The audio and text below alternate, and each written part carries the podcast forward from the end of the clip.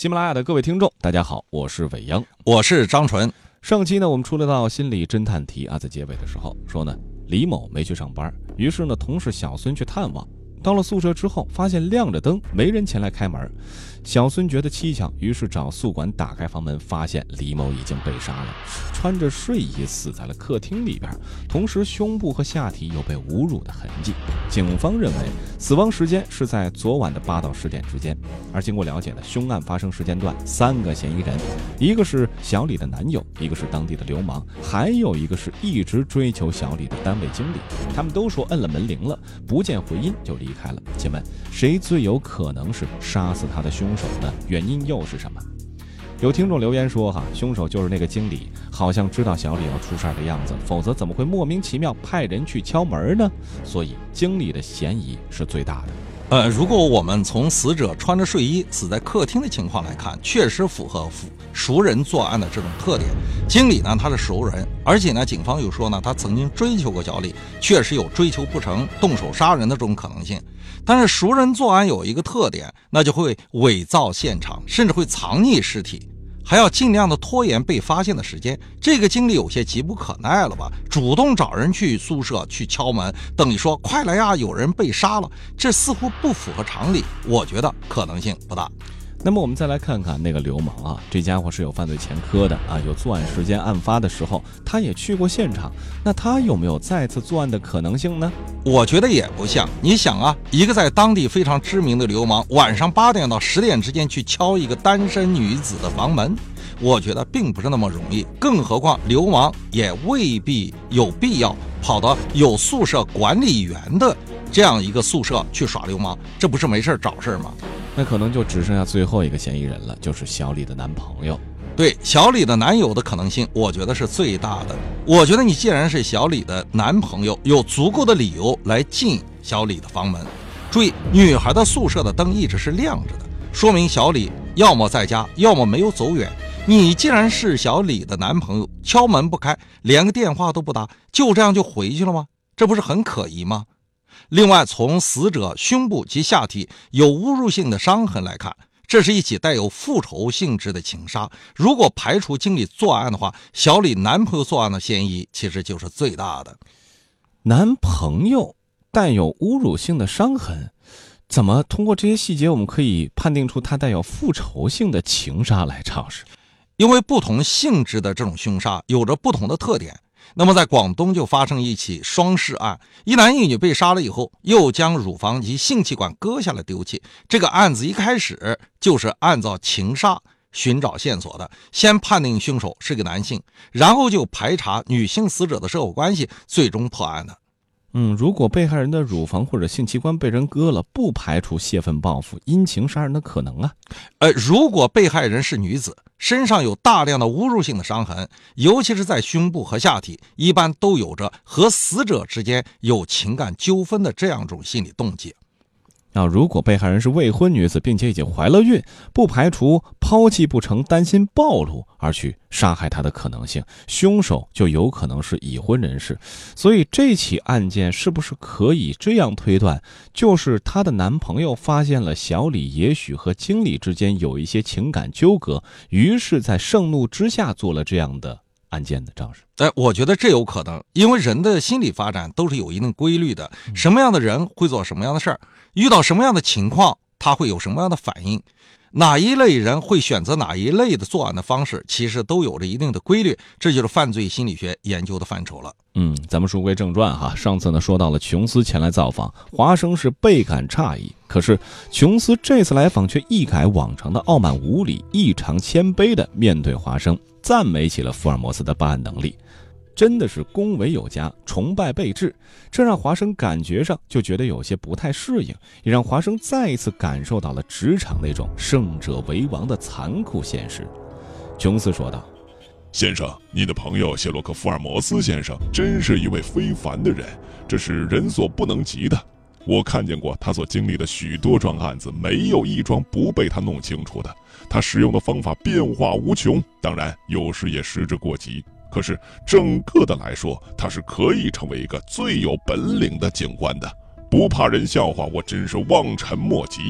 今早我接到了他的一封电报，从里面可以知道，对于苏尔托这个案子，他已经有了新的发现。呃，这就是那份电报。说着，情绪警官就从衣袋里掏出了一份电报，交给了我。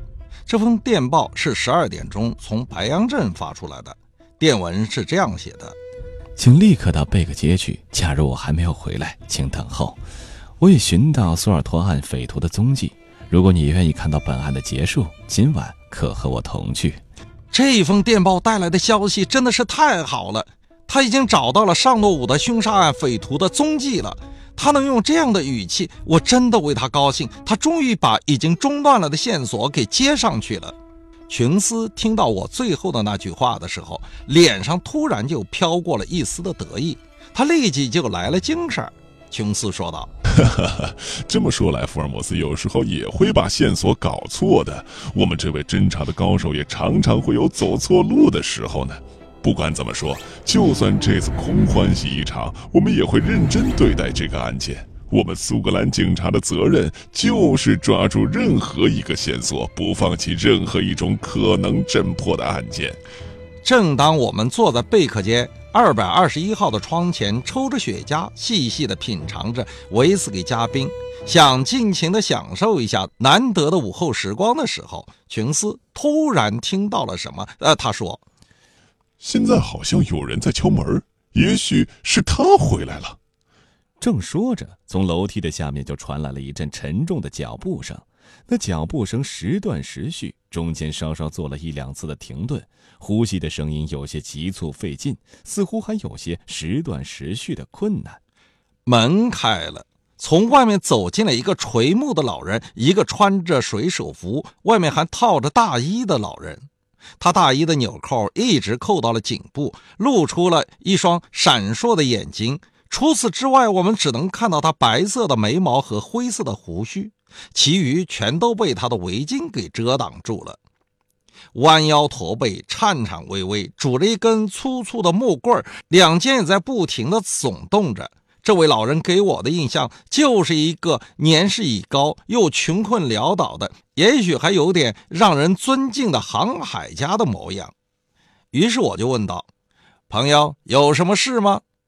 他用老年人所特有的习惯，慢条斯理地向周围看了一看，然后才缓缓地说道：“许洛克·福尔摩斯先生在家吗？”“呃，没有在家。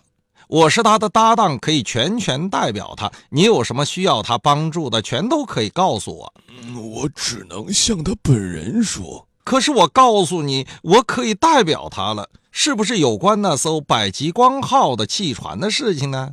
嗯，是的，我知道这只船在哪里，知道他所追踪的人在哪里，还知道宝物在哪里，我一切全都知道。呃，那么你就告诉我好了，我会转告他的。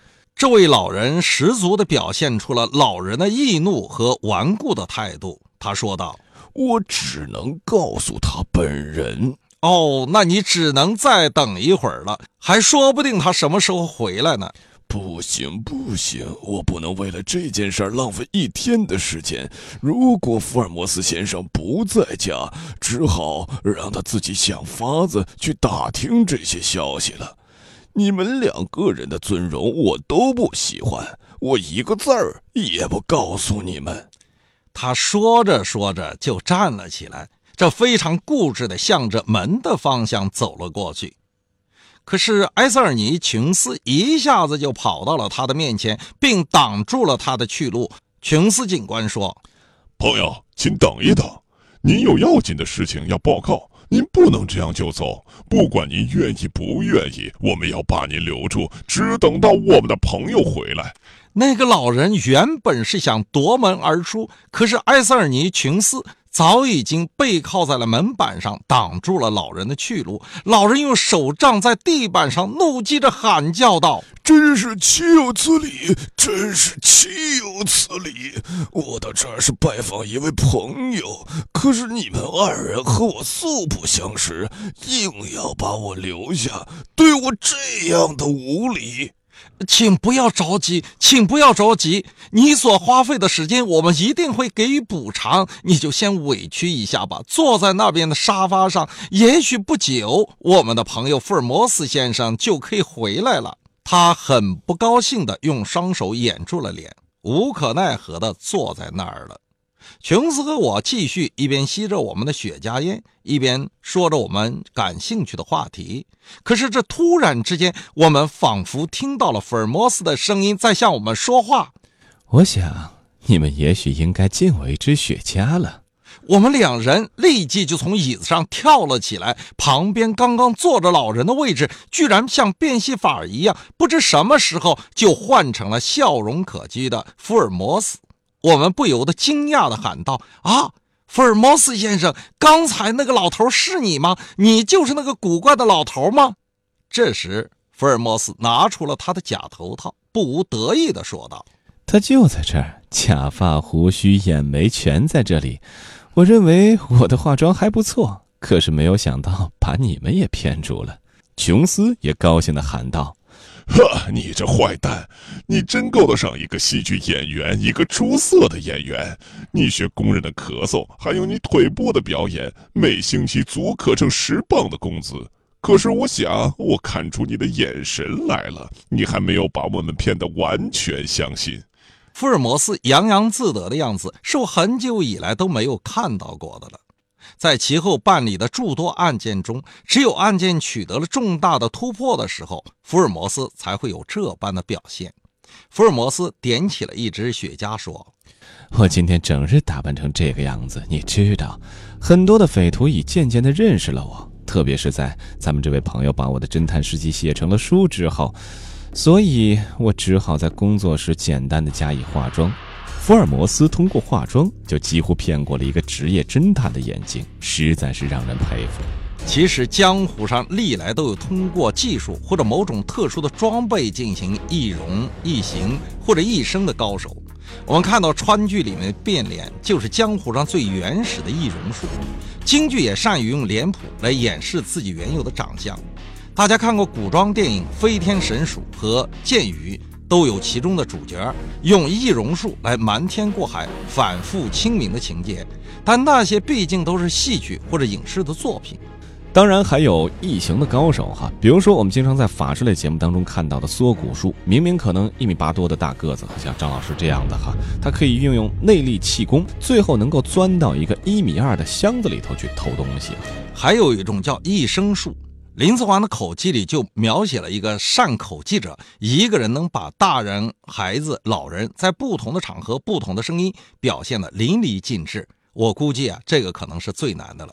那有没有一种不用易容、不用易装、不易形也不易声的做法，又让别人认不出你来，像隐形一样的？那呀，当然也有，这就是改变你自己的身份的标识，让自己先进入一种角色，揣摩一个角色，最后把自己暗示成那个角色，最后连自己都觉得不再是你自己了。那这样会不会导致自己最终精神分裂呢？其实有些人啊，他确实具有这种癔症性解离障碍或者癔症性人格。福尔摩斯是这方面的专家，翘楚不但能够易容、易装、易形、易声，而且还能瞒天过海，做得绘声绘色。我觉得他多少有这方面的嫌疑。我有一个朋友，国家一级侦查员。在贩毒集团卧底一百四十八天，最后连他自己都到了那种忘记自己身份的地步了。嗯，已经完全进入角色里边了。这可能是一个好的侦查员或者是一个好的演员，往往都会出现的状态。我们看有一些演员在某些角色当中长期出不来，最后抑郁哈，都是张老师刚才提到的这种所谓的癔症性解离障碍。那我们大家呢或多或少都有一点这方面的心理毛病，艺术家就更多了。我们本期的心理关键词就是癔症性人格。福尔摩斯演什么像什么，半个老爷子也能够骗过华生和琼斯的眼睛，这是职业的需要。角色进得去，角色也出得来，这本身倒真的不见得有什么问题。可是演员呢？演什么像什么，演个流氓三个月都出不了戏，行走坐卧都是一副流氓的做派，这就有问题了。没准啊，就是癔症性解离障碍或者癔症性人格。前段时间呢，有个名叫上官凤丽的人冒充将军，还说自己是国务院参事室的参事，到处招摇撞骗，害得国务院参事室紧急发表声明，说他不是我们的参事，我们不认识这个人。可是人家照样大摇大摆的在全国各地参加各种学术活动，发表学术演说。后来被抓住了，按说骗子要是知道自己是个骗子，被人逮住了，还不跪下来求饶啊？人家上官凤丽一点都不害怕，把办案的那些人训的是一愣一愣的。哎，说办案的人当时有些怀疑人生了，说不会吧，是不是我们搞错了？那一直到什么呢？上官凤丽住进了监狱以后，才慢慢的恢复正常。他是怎么解释呢？他说：“这么多年以来，若自己都以为自己是将军，是国务院参事了，所以呀，我估计啊，像上官凤丽的这种人，就是一种典型的癔症性人格的临床表现。嗯，这是刚才我们说的一个心理学的知识点啊，大家可以去参考一下，看看自个儿会不会有这方面的嫌疑。那今天的最后呢，还是一道心理侦探题目，说江边女尸会说话。”内容大概是这样的，听起来这题目有点恐怖啊。说有人在江边散步的时候，发现了一具女尸，一米六七左右。高度腐烂，指甲及毛发脱落，尸体残缺不全，身上用麻绳捆了一块不规则的大石头，重约二十公斤，表面光滑，色差明显，一半是深灰色，另一半是淡黄色。现场地处偏僻，距离江堤八十四米，有一条小路连通，附近有三户人家，江滩杂草丛生，汛期尽在水下，只有枯水期才会露出江面。请我们的福尔摩斯迷们运用你的智慧来提出办案思路。怎么来判定死亡的时间、死亡的地点、凶犯的特征、破案线索以及侦破路径呢？欢迎各位发表自己的看法，可以在节目的下方来给我们留言。喜欢我们的节目，记得订阅《福尔摩斯探案集》第一季《凝视生命的黑箱》。咱们下期再会，咱们下期再会。